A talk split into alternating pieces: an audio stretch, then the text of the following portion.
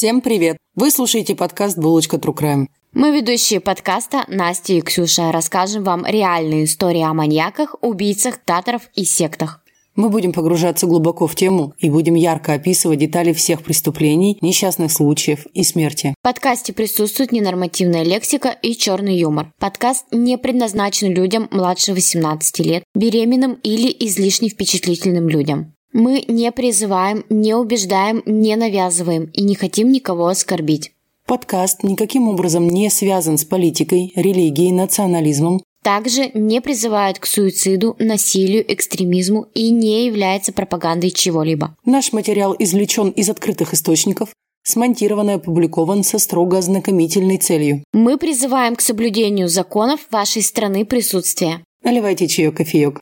Ну а на дворе 2 января мы поздравляем всех с наступившим Новым годом. Как вы отдыхаете? Мы классно отдыхаем. Мы очень классно отдыхаем. Ты где да. сейчас? Я в горах. А я в Минске. Я, я в горах пытаюсь э, не убиться на сноуборде. А я в Минске и пытаюсь просто съесть всю еду, которую готовят белорусы. Потому что я люблю поесть, я это всегда говорила. Да, ты уже не в одном выпуске об этом говоришь. Я не устаю об этом говорить, потому что это единственная моя радость в жизни. Ну, не единственная, ладно. Ты, ты. Одна из. Одна из, да. Ну, где не присутствуют другие люди. Ну, например, как бы меня радуешь ты, меня радует моя дочь, меня радует наш подкаст и под, под, подсничники, подсничники. подсничники наши, да. Кто не знает этого прикола, загуглите, загуглите под, подписчики. Да, как это двое говорят, подписчики, вот подсничники да. наши, конечно же, очень радуют. Но еда. Ну, еда. Еда, я люблю тебя. Да. А еще мы, э, я, конечно, как обычно, с опозданием, я очень такой тормознутый человек. Э, мы посмотрели, точнее, я, я и Анастасия посмотрели э, Wednesday, да, mm-hmm. я в каком-то подкасте говорила, что я наконец-таки дошла, нашла свободное время на сериальчике, и мы с Ксюшей с нетерпением вообще ждем второго сезона. Мы обсудили все, что можно было обсудить в этом сериале. Э, кто прав, кто не прав, кто злодей будет в следующем э, сезоне, и как оно это все будет проходить. Вот, если, кстати, у вас какие-то мысли есть по поводу этого сериала, давайте обсудим. Это тоже интересно обсудить. А спойлерить можно? Нет. А подожди, ну второго сезона нет? Можно я наспойлерую? Да как ты наспойлеришь то, чего не существует? А хорошо, это будут мои предположения. Либо ты знаешь то, чего не знаем мы. У меня ментальная связь с режиссером. Да. Я считаю, что директриса не умерла. Вот так. Извините, пожалуйста. Если да, вы не смотрели Венсдей, мы вообще не понимаем, почему вы еще не смотрели Венсдей.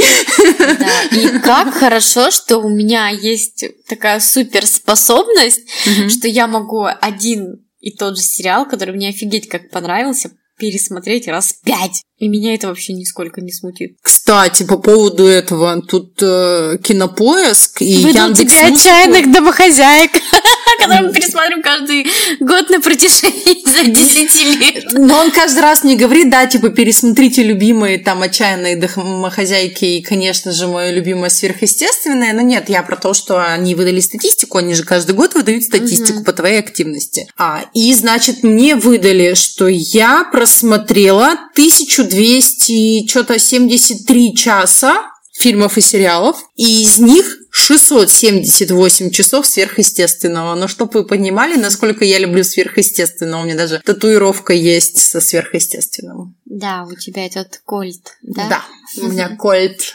на левом предплечье. Прикольно. А у меня просто какие-то пионы набиты. Ну, пионы у меня, пионы и у меня есть. У нас это с тобой просто любовь к цветам. Нет, мне просто она понравилась визуально. Мне нужно было что-то набить просто. Такая, о, пионы. О, пионы нормально пойдет. Я такая, о, набейте на всю меня Дина Винчестер. Такие, нельзя. А потом, э, блин, вот это вообще, это вот любовь. Я никогда раньше не понимала людей, которые бьют татуировки и типа говорят, я подсел на иглу, типа, я буду теперь всю жизнь бить. Я набила одну татуировку и все, и понеслось. Один, два, три, четыре, да сколько можно. Причем, когда ты понимаешь, что тебе нужно набить татуировку, но у тебя нет денег, ты просто выкраиваешь вот эти вот полторы тысячи на маленькую надпись и все равно идешь ее колоть. Так у меня появился слон на ребрах.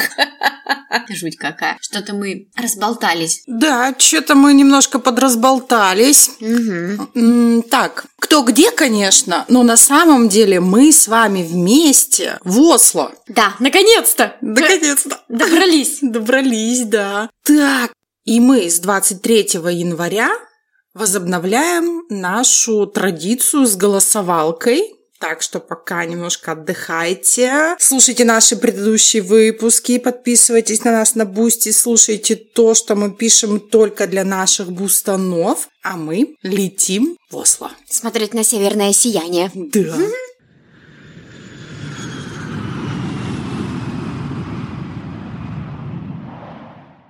Осло – это старейшая из столиц скандинавских стран. Город основан аж в 1048 году Харальдом Хардероде. В Норвегии конституционная монархия с парламентской демократией, а это значит, что формально страной правит король. Сейчас династия прям свеженькая, и фамилия у нее, или имя, как это правильно сказать, не знаю, Глюксбурги. Наверное, русскоязычные думают, что жители города Осло называются осличи, ослинцы, осляне ослотчане. Но это мы над ними ржем. На самом деле они себя называют ословцы или ослоцы. На самом деле мы вот когда изучали норвежский, ну мы никогда не называли. Мы просто, ну, норвежцы, и все. И все. Да, то есть я вот даже первый раз от тебя вот это услышала, что осляча, ослинцы, осляне, ослячане. Да, и норвежцы вообще не поймут, почему мы над ними ржем. Угу. Почему они ослинцы. Археологические находки, наскальные рисунки и различные исследования показали, что поселения в районе Ослофьорда существовали уже в каменном веке, когда люди занимались охотой и рыболовством. Самые древнейшие и наиболее обширные следы пребывания человека обнаружены в местечке Экебер, к востоку от исторического центра центра города. Эти края были очень привлекательны для предков норвежцев. Сам город был основан королем Харальдом Хардраадом около 1000 в 1624 году город был уничтожен пожаром, потому что он был весь деревянный. И Кристиан IV, датско-норвежский император, построил новый город и назвал Христианией. Город стал полностью каменным. Во время датско-норвежской унии Христиания оставалась обычным провинциальным городом, где-то на периферии мощного датского королевства. Правда, за Осло первое время все еще были закреплены некоторые столичные функции. Здесь проходили встречи Риксхрада и чествование короля королей. Лишь в 1814 году христиане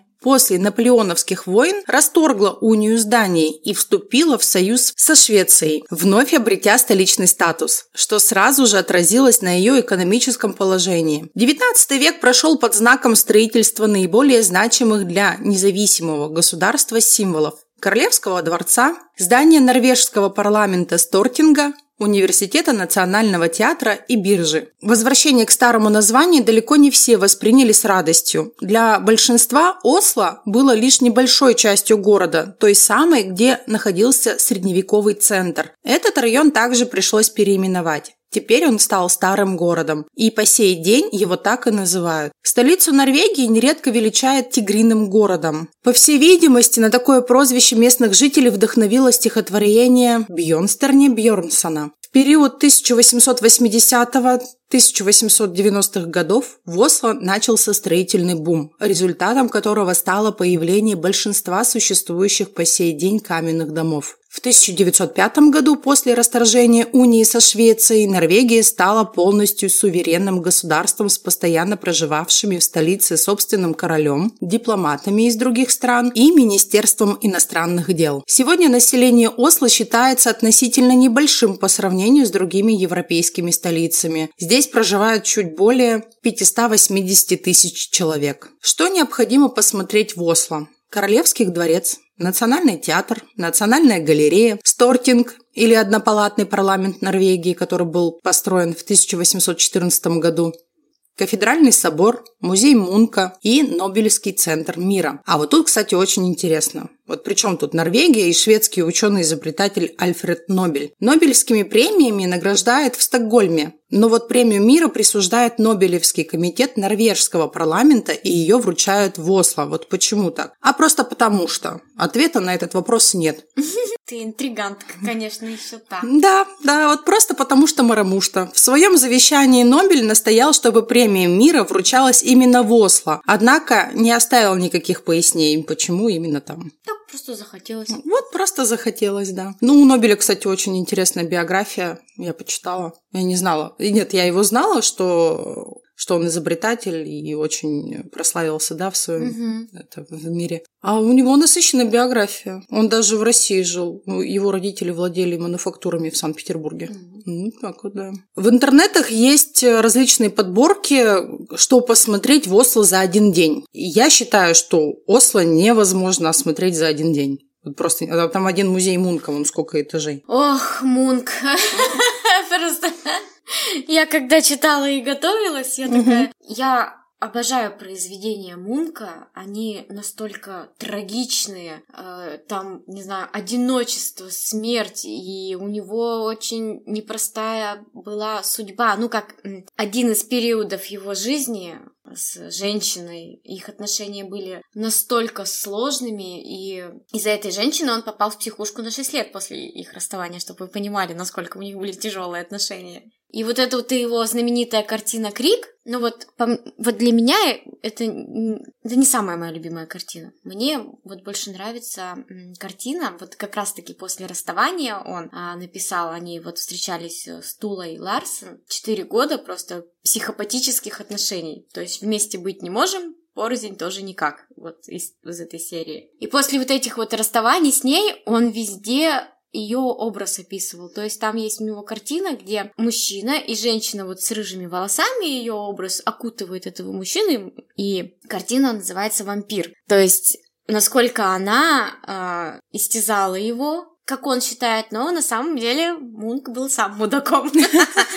Вот. И одна из моих любимых картин это где вот стоит Тула, а на переднем плане, на заднем плане лежит он, типа подстреленный, но он очень трагичный человек, ему нужно было трагедию, как бы, да, а, сделать. И, э, ну, многие называют эту картину «Убийца», ну, у нее два есть названия «Убийца» и «Тула Ларсон». Ну вот, но если загуглить картину «Убийца», он там несколько его картин выдает. Так вот, он написал эту картину после их дня расставания, то есть они очень тяжело расстались, а историки до сих пор, ну, как бы они не могут найти правду, что в итоге произошло. Короче, она его подстрелила, но она его подстрелила не в грудь, как у него нарисовано, да, на картине, а она ему просто отрезала там фаланг на левой руке. Ну, то есть она выстрелом, да? Да, Ага. выстрелом. И он потом еще рисовал картину, как он на операционном столе. Там все так трагично, и историки, ну, критики историки немного посмеивались, типа, ну, на самом деле эта рана была, ну, там, не больше царапины. Но Мгм. все равно у него не было этого фаланга.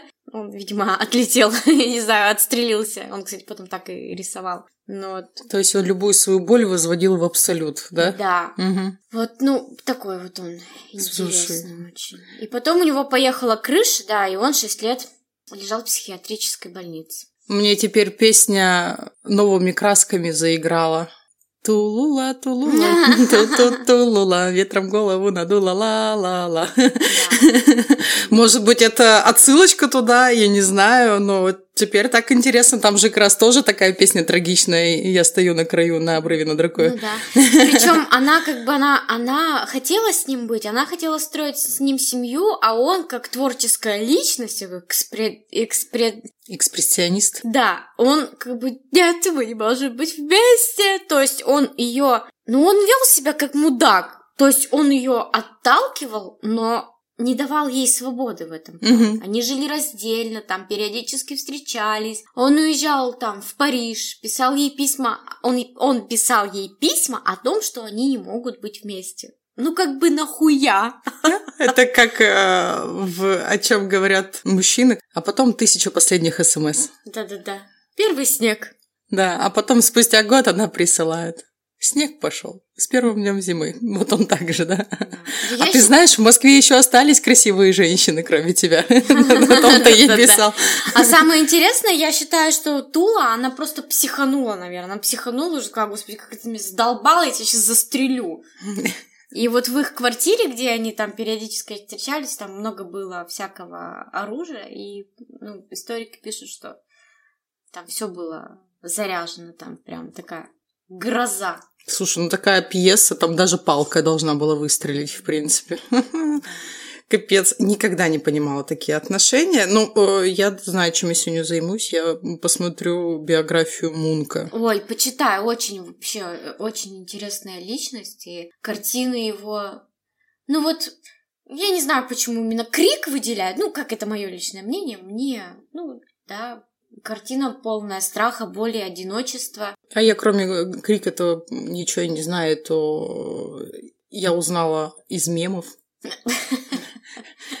Потом я узнала, что это картина Мунка, а потом я узнала, что он из Норвегии, на этом мои познания как бы все.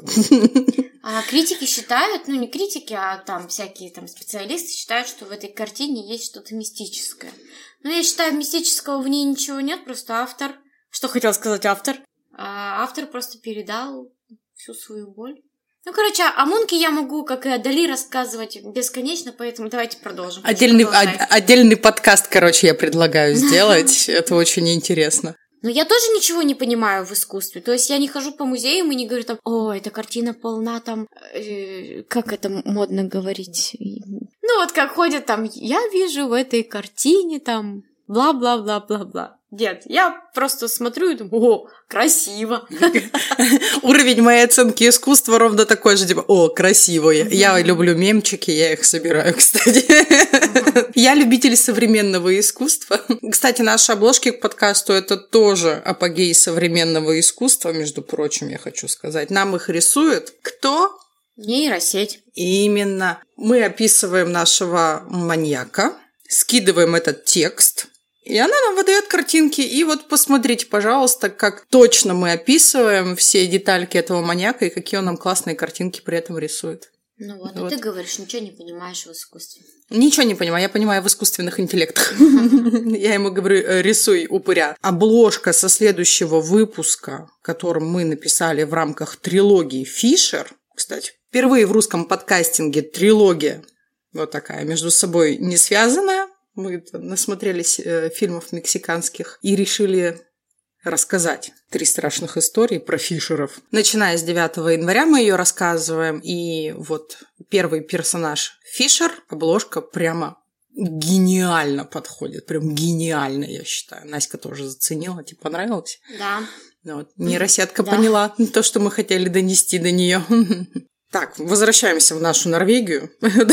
Мы что-то прям это... Автопчик был, конечно, максимально длинным. Мы, наверное, да, такие длинные, наверное, не писали никогда. Про Норвегию можно очень много всякого интересного рассказывать. Там одна тропа троллей чего стоит. Так, все, возвращаемся в Осло. Значит, то, что мы до этого перечислили, это совершенно неполный список достопримечательностей Осло. А сколько всего в самой Норвегии, там вообще закачаешься. Там только на одну природу можно мыс- месяц смотреть. Это мыс Норгдап, Гейрангенфьорд, Юстендальсбрейен, горизонтальный выступ на скале под названием Кьольсгедаль или Язык тролля. Я посмотрела фотографии, это просто великолепно. Я бы хотела жить в этих лесах. Города и деревни, которые внесены э, в список ЮНЕСКО, который необходимо сохранить, потому что они очень древние. Это Брюген, Рёрюс, Олисун, Тройненхейм. В общем, да, надо ехать в Норвегию, мне кажется, на полгода, там остаться, пожить, все посмотреть.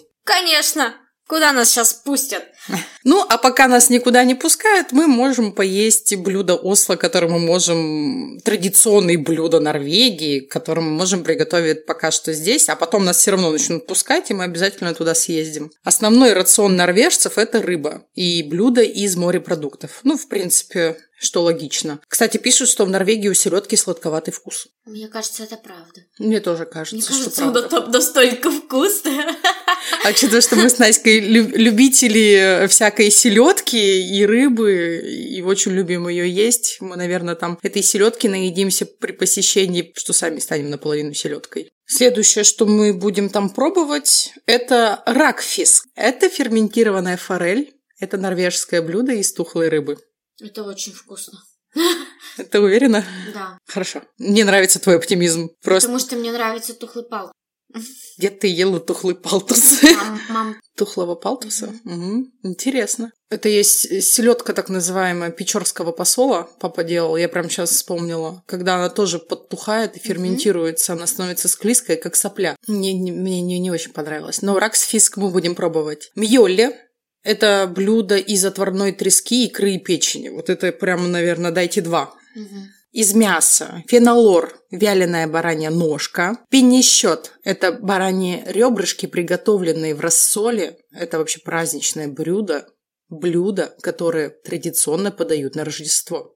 Я не могу, у меня опять полный рот слюны. И смалахове – овечья голова. То есть я посмотрела фотки, там прямо целая овечья голова отварная. Кошмар, это пробовать я точно не буду. А я прямо такая, дайте мне два. Также у них есть очень интересное блюдо лютефиск. Дословный перевод – рыба в щелочи. Треску вымачивают в щелочи, потом в чистой воде, а после этого запекают. И после такой обработки рыба напоминает желе. В качестве гарнира подают картофель, гороховое пюре и бекон. И традиционно запивают это все картофельной водкой. М, м, м. Вы тоже захотели есть, как я? Картофельная водка это самогон, мне кажется. У нас дедуля гнал самогон на картошке. Также они употребляют в пищу китовое мясо, и вареное, и вяленое, и жареное вообще во всех видах. Сыр бруност. Этот сыр готовят из коровьего или козьего молока. Этот сыр имеет довольно специфический запах, и он коричневый, а по вкусу говорят, что он похож на вареную сгущенку. Нет, это неправда. Это отвратительный сыр. Да? Мгм. Но на фотках Нам- он выглядел великолепно. Нам привозили, а, когда ну, учительница привозила из Норвегии этот сыр. Мгм. Он выглядит, правда, аппетитно. Он как вот шоколадное масло. вот, ну, выглядит, да? Мгм. Но о, мне не понравилось. Такой, не мое. А что, он кислый, сладкий, горький, вонючий? Я, я не помню, какой он на вкус. Это было сколько лет назад, это в 2006 году было. Мгм. Но я помню, что мы там все переплевались всей группой, никому не понравилось. А ты на тот момент в своей жизни любила оливки? Я всегда любила оливки. Тогда ладно. Ну, просто знаешь, бывает такое, что Ну, с возрастом, возрастом, да. меняется. Ну да, сейчас я, наверное, тоже попробовала, потому что что, ну мы же были дети, и там дают какую-то непонятную дичь, мы привыкли же есть что-то другое. Мы такие, Мгм. «Ай, фу». Ну, в общем, не, не впечатлило. Как ты относишься к десертам? Не- положительно. Положительно. А в Норвегии из десертов мы будем есть рисовый крем. Короче, рассказываю. Это просто рисовая каша. Они называют это рисовый крем. Они уваривают рис до состояния вот э, А, ну как каша рисовая, когда варишь она переваренная. с молоком, ага. Да-да-да-да-да. Туда орешки, сахар, ягоды, варенье. Это называют они рисовый крем. Вот такое мы там будем есть. Ну, наконец-то мы закончили про саму Норвегию, но мы вообще не все, немного, немного рассказали, самую краткость. Да мы Сестра так это- таланта. Да. Сегодня у нас Но это не правда. нашего. На- Нет, э, краткость не наша сестра, поэтому надо отдельно реально подкаст про Норвегию записать. Очень еще, очень еще много чего хочется рассказать. А что по нашей теме? А что по нашей теме? А по нашей теме мы сейчас расскажем. Во-первых, просто самое громкое преступление 94 года. Из Национальной галереи в Осло во время открытия, в тот день, когда было открытие зимних Олимпийских игр, была украдена картина Эдварда Мунка «Крик». На кой черт она им понадобилась? Нет, ну, конечно же, это же сам достояние и самая дорогущая картина. Да. Самое интересное, это вообще прям как из фильмов угнать за 60 секунд. Или это 11 друзей Оушена. Да-да-да-да-да-да-да. Там, о, это просто... ну, Мне кажется, э, как раз создатели этих фильмов вдохновлялись этим, э, этой кражей, потому что грабителю потребовалось всего 50 секунд, чтобы вскарабкаться по лестнице, приставленной к стене музея, выбить окно, снять картину со стены, оставить записку с благодарностью за плохую работу охраны и скрыться. Да, реально напоминает начало какого-то триллера. Или веселой криминальной комедии, Да. ну что-то такое, да. А, это я прямо вижу в главных ролях этого актера, который в розовой пантере-то играл. Ну как его? Седой такой дядька. Я поняла, я не знаю, как его зовут, но я поняла о ком-то. ага. Мне кажется, прям четко подошел. После этого не прошло и месяца, как неизвестные предложили музею вернуть национальное достояние всего за миллион долларов. Да, но национальная галерея на сделку не пошла. В мае 1994 года усилиями норвежской и британских полиций Крик был найден в одном из приморских курортных городов на юге Норвегии. А через продавцов удалось найти похитителя. Им оказался бывший профессиональный футболист, получивший за кражу Крика 6 месяцев тюрьмы. Всего. Всего. Да, норвежские тюрьмы это тоже отдельно, отдельная достопримечательность. Да, мы, кстати, это, это расскажем о них. И 22 августа 2004 года в музее Мунка произошло вооруженное уже ограбление. Воры пришли в музей днем в воскресенье, когда там находилось 70 посетителей. Они сорвали картины со стен, они сорвали Крик и Мадонну, выбежали из здания, сели в автомобиль и скрылись. На момент ограбления в здании музея не были установлены ни сигнализация, ни тревожная кнопка. К тому же эти картины даже не были застрахованы от грабежа. Это, кстати, парадокс на самом деле. Потому что, ну, картины, все картины должны быть застрахованы, особенно картины, которые э, стоят огромную кучу денег. Полностью с тобой согласна, такие вещи э, нужно страховать, но опять же, ну, получишь ты за нее миллион долларов, а картину, например, уничтожили, все равно ведь плак-плак. Ну да. Монка за эти деньги. Монка же за эти деньги не воскресит, чтобы он заново нарисовал. Так что давайте не будем красть произведения искусства, пускай они остаются и радуют нас тысячелетиями. Эти, кстати, картины их нашли в августе 2006 года. И за время нахождения вот у похитителей оба полотна получили повреждения. На них были царапины, следы влаги, холсты были надорваны. После реставрации картины были снова выставлены на показ в мае 2008 года. Вот такие вот произошли там преступления. А если вы все же решили ограбить музей и украсть картину, то просто повесьте ее у себя дома, и пусть она вас радует. Да. Я бы стырила пару картин Мунка и Дали. Ну и Ван Гога. А давай просто Гог заработаем что- очень много денежек и купим. Так их не продают на аукционах. Хотя, смотря сколько денег предложить. Нет, не продают Вообще их. никак. Не продают. У меня были эти картины, я бы орала. Нет, я не продам. Так, это то, что касается культурных, так скажем, преступлений, а что до некультурных и разрывающих голову. В одном из случаев даже буквально я сейчас говорю. А В...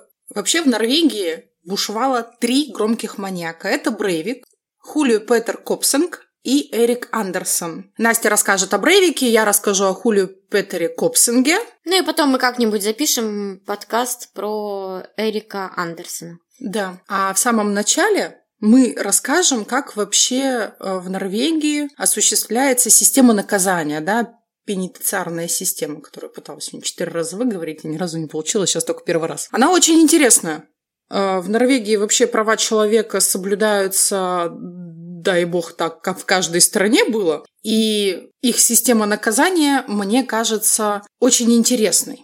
Прям очень интересный. Во-первых, максимальный срок заключения может быть только 21 год тюрьмы. Но прежде чем преступника выпускают из тюрьмы, у них проходит заседание комиссии вместе с этим преступником. Э, Там участвуют психологи и другие люди. Куча различных специалистов, которых они ставят оценку этому преступнику. То есть готов он выйти из тюрьмы или не готов. Стал ли он полноправным членом общества или возможно, что он снова будет совершать преступление. Подобное, неподобное, но вообще вот в принципе. Если они думают, что все ок, то человека выпускают. Если думают, что не ок, и ему дают еще 5 лет тюрьмы. И вся система наказания там направлена именно на перевоспитание. Заключенные живут в отдельных комнатах, они имеют доступ к интернету, то есть вот как появился интернет, глобальная сеть, у них это тоже появилось. У них даже есть Xbox, телевизоры, книги, они могут покупать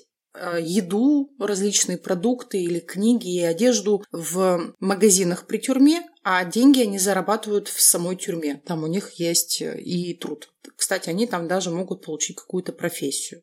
Совершенно бесплатно. А, был такой фильм, по не помню, по-моему, называется «Хочу в тюрьму». Это наш фильм, не помню какого года, до внешнего года, там чуваки узнали о скандинавских тюрьмах, что там живешь как в санатории, и они всячески пытались там ограбить магазин, еще, ну там по мелочи нашкодить, чтобы их посадили в эту тюрьму. Кстати, да, я смотрела этот фильм, он прикольный.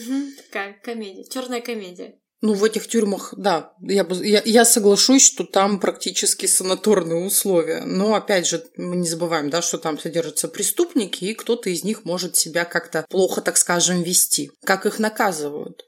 Им назначается очень строгий тайм-аут Отменяются полностью все часы посещения, никто не может к ним приходить, они никуда не могут выходить. Приостанавливается и доступ к различным развлекательным мероприятиям. Если человек учился, то он прекращает учиться, если он работал, он прекращает работать, но опять же, если он не работает, у него нет денег. И норвежцы вообще вот так вот, получается, это все делают не, только, не потому, что они очень милы и потому, что им нравится там баловать своих заключенных, да. Они это делают потому, что вот как раз вся норвежская эта система направлена не на наказание, а на реабилитацию. Они превращают вот этих э, заключенных в индивидуумов, которые могут вернуться в общество в качестве неугрожающего элемента. И, кстати, это работает. В, в этой стране, ну вот в Норвегии, один из самых низких показателей рецидива. Только один из пяти заключенных возвращается. Ну, например, сравним это с США.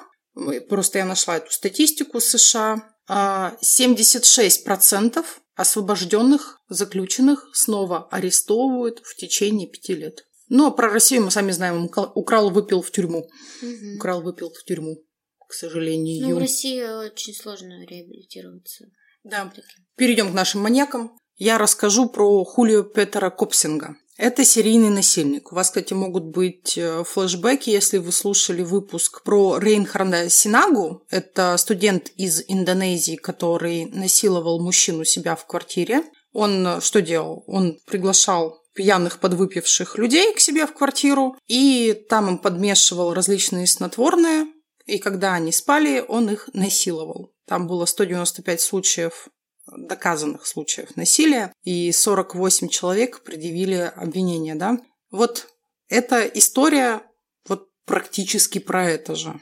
Копсинг родом из Колумбии. Родился он в 1977 году и был усыновлен парой из Норвегии. В пятилетнем возрасте он уехал жить в Норвегию вместе со своими приемными родителями. Он вырос в Грефсене в Осло. Повзрослев, Копсинг зарабатывал на жизнь тем, что он был танцором. И он хорошо танцевал, он был известен в танцевальной среде Осло. Среди прочего, Копсинг появился и даже на детском канале. Он называется NRK Super. И в конкурсе Норвегия ищет таланты, он там выступал, мы видео приложим. В ВК будет и на Boosty. Он также работал фотографом, он был стриптизером и танцором с огнем. То есть вот он э, различные экстремальные такие танцы, когда с пламенем они это делают, там и поджигаются и так далее. И также он работал еще в интернете тем, что он организовывал сходки художников. Жил он, значит, не тужил, все у него было прекрасно, была у него девушка,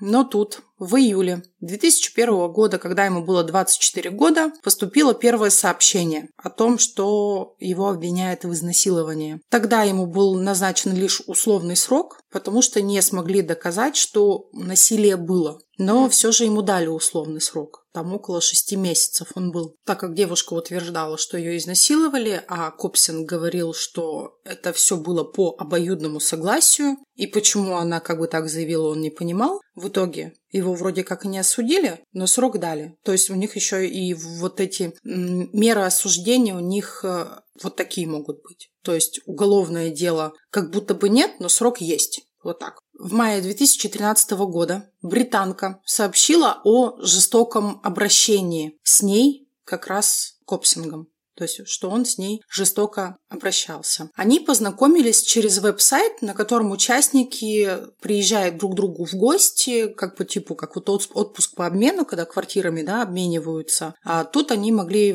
во время, в рамках своего путешествия бесплатно оставаться друг у друга. Она вот, получается, он предоставил ей свою квартиру, комнату в квартире, она привезла ему бутылку вина в подарок, и они его вечером распивали. Уже согласно обвинительному заключению, Копсинг дал вот этой британке бокал вина, смешанного с анестетиками и наркотиками. Она немножко опьянела от первого бокала, от второго бокала ее начало клонить в сон. И он ей предложил сделать массаж.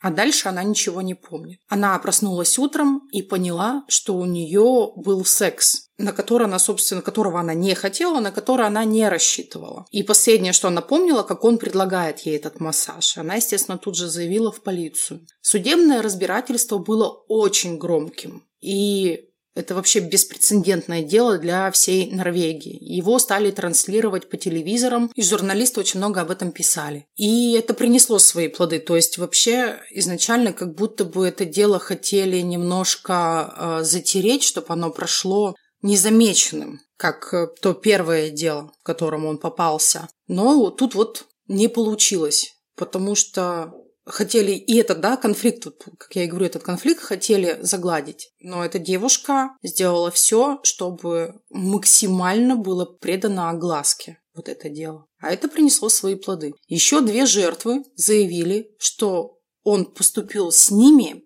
вот ровно таким же способом что они были, находились у него в гостях, он предлагал им вино или какой-либо другой там безалкогольный напиток, им становилось не очень хорошо, он предлагал сделать им массаж, после чего они потом когда-то очухивались и понимали, что у них был секс. И, что примечательно, одна из тех девушек, которые подали на него заявление, она была его девушкой. Она была его партнерша, они проживали вместе какое-то время. Но она с ними не контактировала уже с 2009 года, вот как у них закончились отношения, так она перестала с ним общаться, потому что она его очень сильно боялась.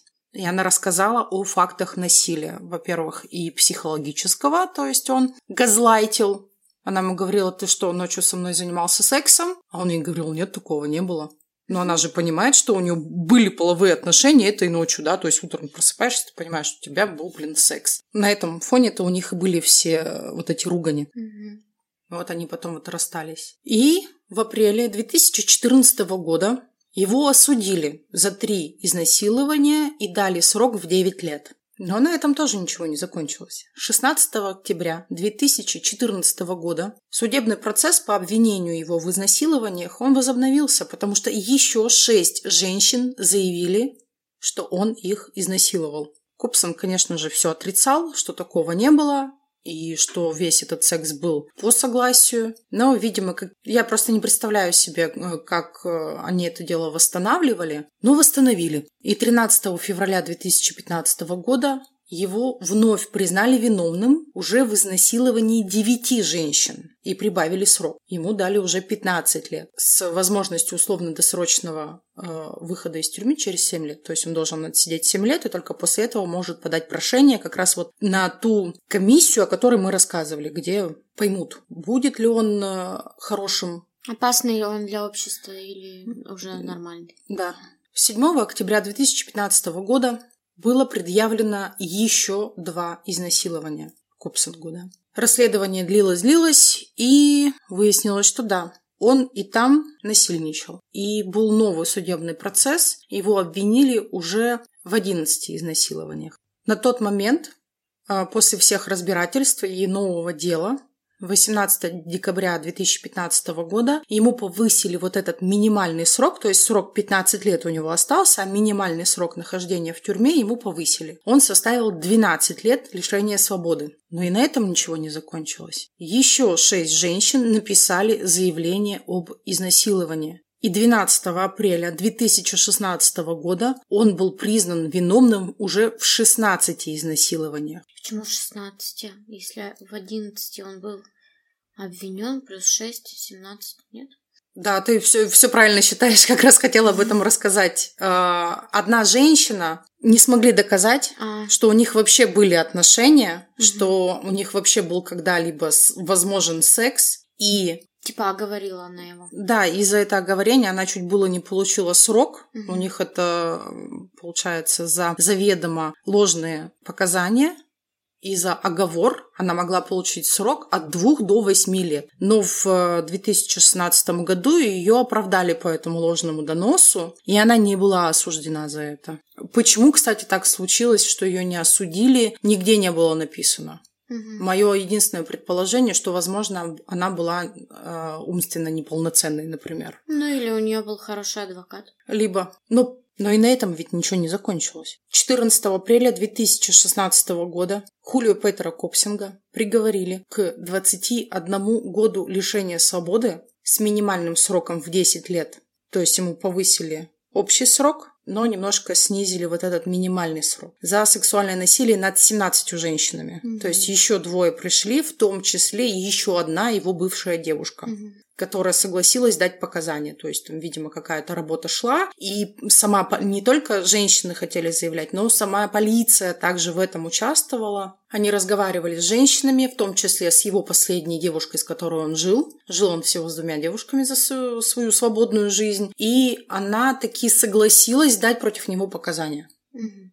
И э, как, вообще как, как ее нашли в реабилитационном центре. После того, как они расстались, она долгие годы сидела на наркотиках. Хм. То есть она стала в этих... Она не была наркоманкой, она стала во время их отношений наркоманкой. Угу. И после этого она спустилась вообще на дно социальной жизни. Ее нашли, ее реабилитировали, она дала показания, и вместе с, с журналистом была даже написана книга в помощь женщинам, которые когда-либо подвергались э, домашнему насилию, сексуализированному насилию э, от своих ли близких или от посторонних людей. То есть там она стала волонтером вот этого движения против женского насилия в Норвегии. Вот такая у нее судьба тяжелая, и вот так ее реабилитировало государство, помогло. Мне очень понравилось, что полиция и все системы помогли этой женщине. Mm-hmm. То есть не просто нашли и выкинули, такие, ну, что-то такое, и выкинули ее. То есть ей помогли реабилитироваться. Это вообще самое крутое в этой истории. Вот когда шел вот этот последний судебный процесс, а, было назначено самое глубокое психологическое обследование Копсинга, и тогда судебно-медицинские эксперты пришли к выводу, что он явный психопат. Суд постановил, что вполне вероятно, что этот человек совершит новое изнасилование и что он не может выйти из тюрьмы. Хотя свидетельские показания, которые его друзья и знакомые давали, они говорили, что Копсинг – это мягкий и веселый человек. Это же отмечали и те девушки, которых он насиловал, и те девушки, с которыми он жил. Угу что вот он мягкий, веселый, а потом у него наступает вот этот период, когда он становится очень агрессивным, и он может снова стать мягким и веселым только после того, как он совершит именно насильственное действие. И вот он вот эти штуки с нар- подмешиванием наркотиков и насилием женщины в бессознательном состоянии, он же и со своими девушками вот проводил. Mm-hmm. Почему-то его вторая девушка стала наркоманкой, потому что он ей постоянно подмешивал Подсадил наркоту. Ее, да. да. Так и на этом ничего не закончилось. То есть уже 17 женщин подали заявление за 17 женщин его осудили, ему дали максимальный срок. Но 20 октября 2016 Копсинг снова попал под следствие. Еще о нескольких нападениях. Еще три женщины на него заявили. И было доказано, что он их тоже насиловал. Итого, к 2021 году он был осужден на 21 год за изнасилование и истязательство 21 женщины с минимальным сроком нахождения в тюрьме 16 лет. Mm.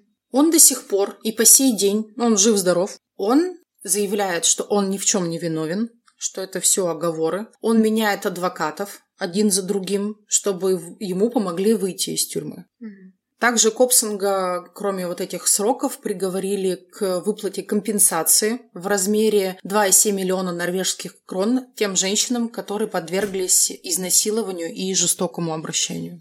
Интересно, он выплатит? Ну, это же большие деньги для Хороший вопрос. У него не было как такового имущества. Тогда. Он, да, он работает в тюрьме, но адвокаты у него, я так почитала, он берет таких э, зубастых адвокатов, Мгм. которые по-любому стоят больших денег. Тогда. Вот. Вот такая история. Вот такой Интересный мерзотошный чел. типок. Да. Не понимал он, что нет, значит нет. Ну, блин, если ему нравилось именно заниматься сексом с эм, неживыми, так скажем, женщинами, но они накачаны Мгм. наркотой, что там, это как кукла такая Мгм. получается живая. Мое мнение, что через несколько лет, если бы это ничего не всплывало, он бы перешел на настоящих мертвых Да. женщин. Ну и на убийство. Ну, естественно, да, да, да. да. Или, может быть, его поймали бы в каком-нибудь морге Норвегии, Осло. Мгм. Как он там сношался бы в холодильнике. Ну, вот такой тип. И у меня все, у меня все, у меня нет комментариев. Такой вот тип. Отвратительный просто. Я даже сейчас не знаю, кто хуже, вот Синага или он. Да, наверное, одинаково. Да, оба. Оба, оба, Мгм. оба мерзкие, конечно. И меня радует, что государство помогло женщинам, и система помогла женщинам. То есть они все равно искали, они проводили работы, и так как одну женщину все-таки обвинили в том, что она на него ложно донесла, относились к этому делу серьезно. Да, вот мне тоже вот это вот э, впечатлило, то, что а, государство, да, помогает таким женщинам, то есть не было такого, что, ой, ты типа ты сама виновата, ты сама Мгм. пришла и пила с ним вино. То есть, мне кажется, у нас бы именно так оно и было. Типа, ну, ты пришла вино с ним пить, а что ты, на что ты рассчитывала? Так у нас само общество даже такое вот на самом Да. деле. Я других людей не встречала. Обычно говорят, а ты пришла к мужику вино пить. На что ты рассчитывала, блядь, вина попить, come on? Вина попить? Да, и то, что ему э, по поводу той женщины, которая его оговорила, дали такие предупредительные шесть условных лет, ме- месяцев. Месяцев, да. Да, это тоже о многом говорит. Норвегия прям молодцы. Мгм. Ну а второй наш герой э, это Брейвик. Брейвик родился 13 февраля 1979 года в Осло. Его мать Венчи Беринг забеременела в Лондоне, где работал его отец. В 1980 году родители разошлись. 17 января а, 1983 года родители официально развелись, и отец переехал в Париж. Ну и там он снова женился. С тех пор он ограничил контакты с мальчиком. Он вырос со своей матерью в богатом Вест-Энде, Осло, и летом навещал своего отца, которого перевели в Париж, когда ему было 15 лет, он с ним поссорился. Ну и вот и с тех пор они ограничили, ну не то чтобы ограничили, прекратили общение. Брейвик учился в средней школе Хартвинга Ниссена и в школе торговли в Осло. Также проходил онлайн-курсы по управлению малым бизнесом. Подрабатывал в сфере коммуникаций и даже как-то хотел уехать в Либерию. Там он планировал заработать состояние на алмазах. Но к сожалению ли, к счастью ли, не срослось. В период с 2002 по 2006 год он заработал почти полмиллиона евро на продаже поддельных, универси... поддельных дипломов университетов США. Не зря онлайн-бизнес человек изучал. Ну, Деньги, которые он, э, так сказать, урвал от государственного на- налогообложения, он разместил на счетах в 13 странах, включая страны Балтии и Карибского бассейна. Но все состояния он спустил на бирже и даже был вынужден объявить себя банкротом, ну и начать процедуру банкротства, ну, которую он полностью закончил к 2008 году. В июне или в июле 2011 года Брейвик переехал в небольшой сельский город Рена, примерно в 86 милях к северо-востоку от Осло. Он начал фермерский бизнес под названием Брейвик Geofarm. В мае 2011 года его вот эта фирма закупила 6 тонн удобрений. Позже было обнаружено, позже было обнаружено, что бомба а, взорвавшаяся во время терактов в Осло в июле 2011 года, была сделана из смеси топлива и удобрений. За несколько часов до терактов Брейвик разослал по электронной почте полуторатысячный страничный манифест под названием 2083 Европейская декларация независимости. В документе Брейвик критикует мультикультурализм и угрозу мусульманской иммиграции в Норвегию, а также марксизм и норвежскую лейбористскую партию. В тот тихий летний день 2011 года Брейвик въехал в Осло на фургоне, набитым самодельной бомбой, и припарковал его возле правительственного учреждения. Он оставался в машине еще 16 секунд. А наконец-то он вышел, Он был в фальшивой форме полицейского, которую купил на eBay, подождал еще 7 секунд и ушел с пистолетом в руке. Восемь минут спустя, в 15.25, взорвалась бомба. Вскоре после этого в полицию поступил звонок о том, что офицер в форме, позже выяснилось, что это Брейвик, садится в ближайшую машину без опознавательных знаков с пистолетом. Норвежская полиция записала номерной знак на стикере, прежде чем перезвонить для получения дополнительной информации через 20 минут. Потребовалось еще два часа, чтобы информация о номерных знаках была передана по полицейскому радио. Брейвик добрался до паромной переправы, которая вела в Утою. На переправе он сказал капитану парома, что направляется на остров, чтобы проверить а, его после бомбардировки, и попросил капитана поднять тяжелую, ну, чтобы он помог поднять ему тяжелую сумку. Капитан парома согласился, и по дороге на остров они немного поговорили. Вскоре Брейвик добрался до острова, высадился, и паром тронулся в обратном направлении. Капитан парома не мог знать, что человек, с которым он говорил, убьет его жену, управляющую островом. А первым, кого застрелил Брейвик, был единственный охранник острова. Это сводный брат кронпринцессы Норвегии. Второй жертвой была жена паромщика. Ну и бойня началась. Под начавший шквал огня дети, отдыхающие в лагере, побежали к главному зданию – Одна девушка, которая была в душе во время первой стрельбы, спокойно подошла к Брейвику, который выстрелил ей прямо в голову, прямо там, где она стояла. Следующие полтора часа Брейвик объезжал остров. Если дети притворялись мертвыми, он приставлял ствол своего пистолета к их голове и совершал точечный выстрел. Он вытаскивал детей из укрытий, дразнил их, и все это он делал, слушая музыку. После того, как ему стало скучно, он попытался сдаться полиции. Он позвонил им, но после соединения звонок прервался. Поэтому Брейвик продолжал стрелять. Через 10 минут он снова позвонил им, но звонок снова был сброшен, и он продолжил стрелять. Он стрелял в детей, плавающих в холодной воде. Он стрелял выплывающих детей. Он стрелял в маленькую девочку, которая кричала по телефону с отцом. Пуля прошла через висок и разорвала телефон пополам. В конце концов, на остров прибыла полиция, и Брейвик сдался. Единственный конфликт произошел, когда полиция приказала ему встать на колени и лечь одновременно. Брейвик сказал, что подчинится, если они дадут ясно понять. Ну, что ему делать, ложиться или на колени вставать? В любом случае, полиция могла бы дать о себе знать гораздо раньше, если бы не несколько неудачных попыток. Им пришлось ехать на машине из Осло и реквизировать лодку, чтобы добраться до острова, так как экипаж их вертолета был в отпуске. Однако экипаж новостного вертолета не был в отпуске, и они записали, как Брейвик казнил подростков, когда они убегали от него по каменистому пляжу. Несмотря на веские доказательства, Брейвик не признал себя виноватым в суде. Он сказал, что защищает Норвегию от цветных, защищая будущее своей страны. Они то есть норвежцы, рискуют стать меньшинством своей собственной столицы, в своей стране в будущем. Однажды люди поймут меня и увидят, что мультикультурализм потерпел неудачу. Если я прав, то как то, что я сделал, может быть незаконным. Я бы сделал это снова. Я осуществил самую изощренную и эффектную политическую атаку, совершенную в Европе со времен Второй мировой войны. — говорил Брейвик. За эти преступления Норвегия приговорила Андерсона Беринга Брейвика, человека, убившего и ранившего сотни людей, к 21 году тюрьмы. Ну, как ранее Ксюша рассказывала, максимальный срок у них 21 год.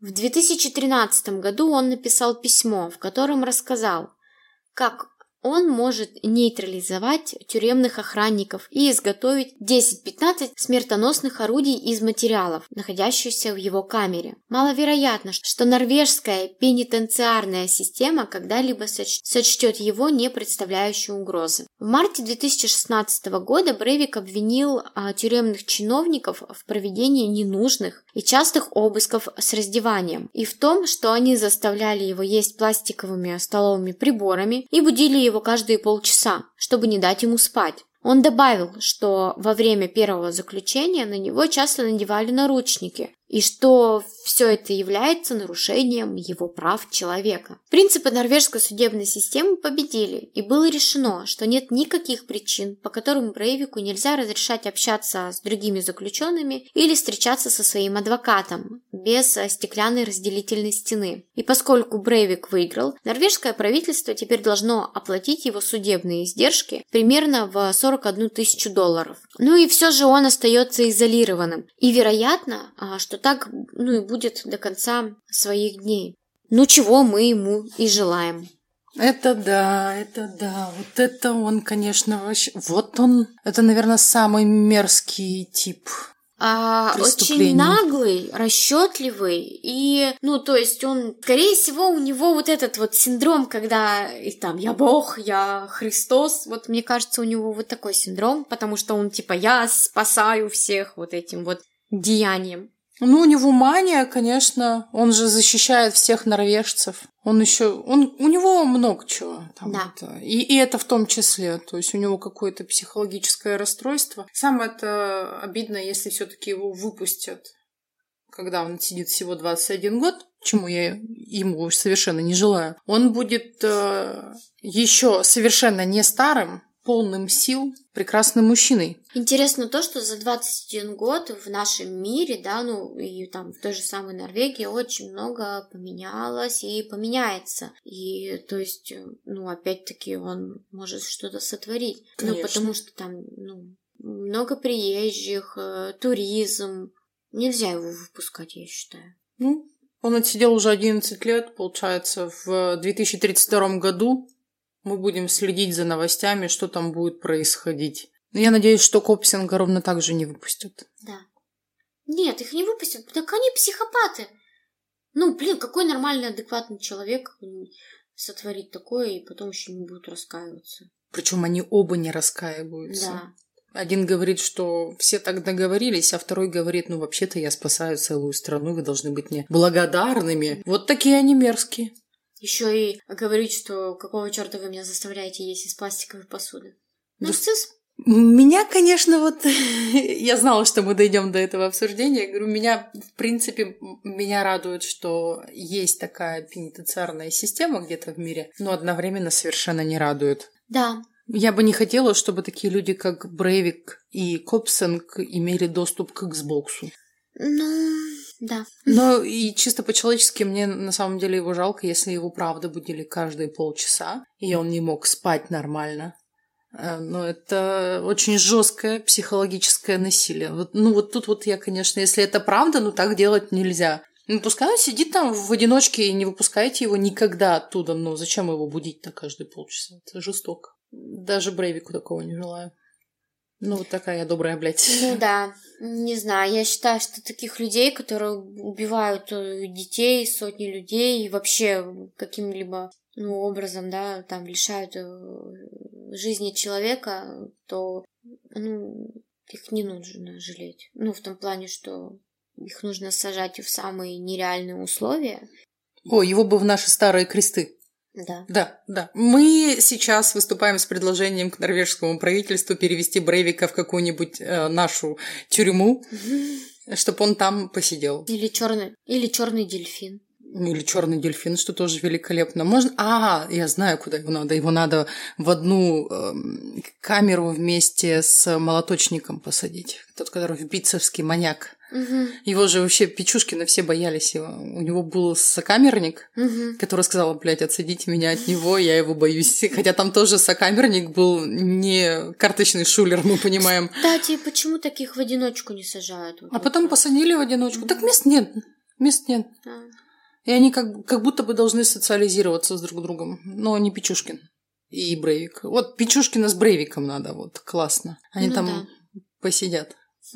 Кошмарики. Кошмарики. Все, спасибо вам большое, что послушали нас сегодня, 2 января. Рада вас видеть. Надеюсь, вы рады нас слышать. Мгм. Да, мы сегодня очень много говорили не по теме маньяков. Мне кажется, мы быстрее про маньяков рассказали, нежели про искусство растянули. Ну, потому что что, хочется-то про искусство, а не про маньяков. Да и про маньяков тоже хочется рассказывать. Ну, в том плане, что сейчас еще скажут, что Настя рада, что тут маньяков до хрена. Ну, кто нет. Никто так не скажет. Я скажу спасибо. И вам спасибо. Мы любим вас и с Новым годом. Пока. Пока. Вы слушали подкаст «Булочка True Crime». Подписывайтесь на наши соцсети, ставьте лайки и пишите комментарии. Поддержать наш проект вы можете на Бутсе и в ВК. Ссылки указаны в описании. Спасибо и до новых встреч!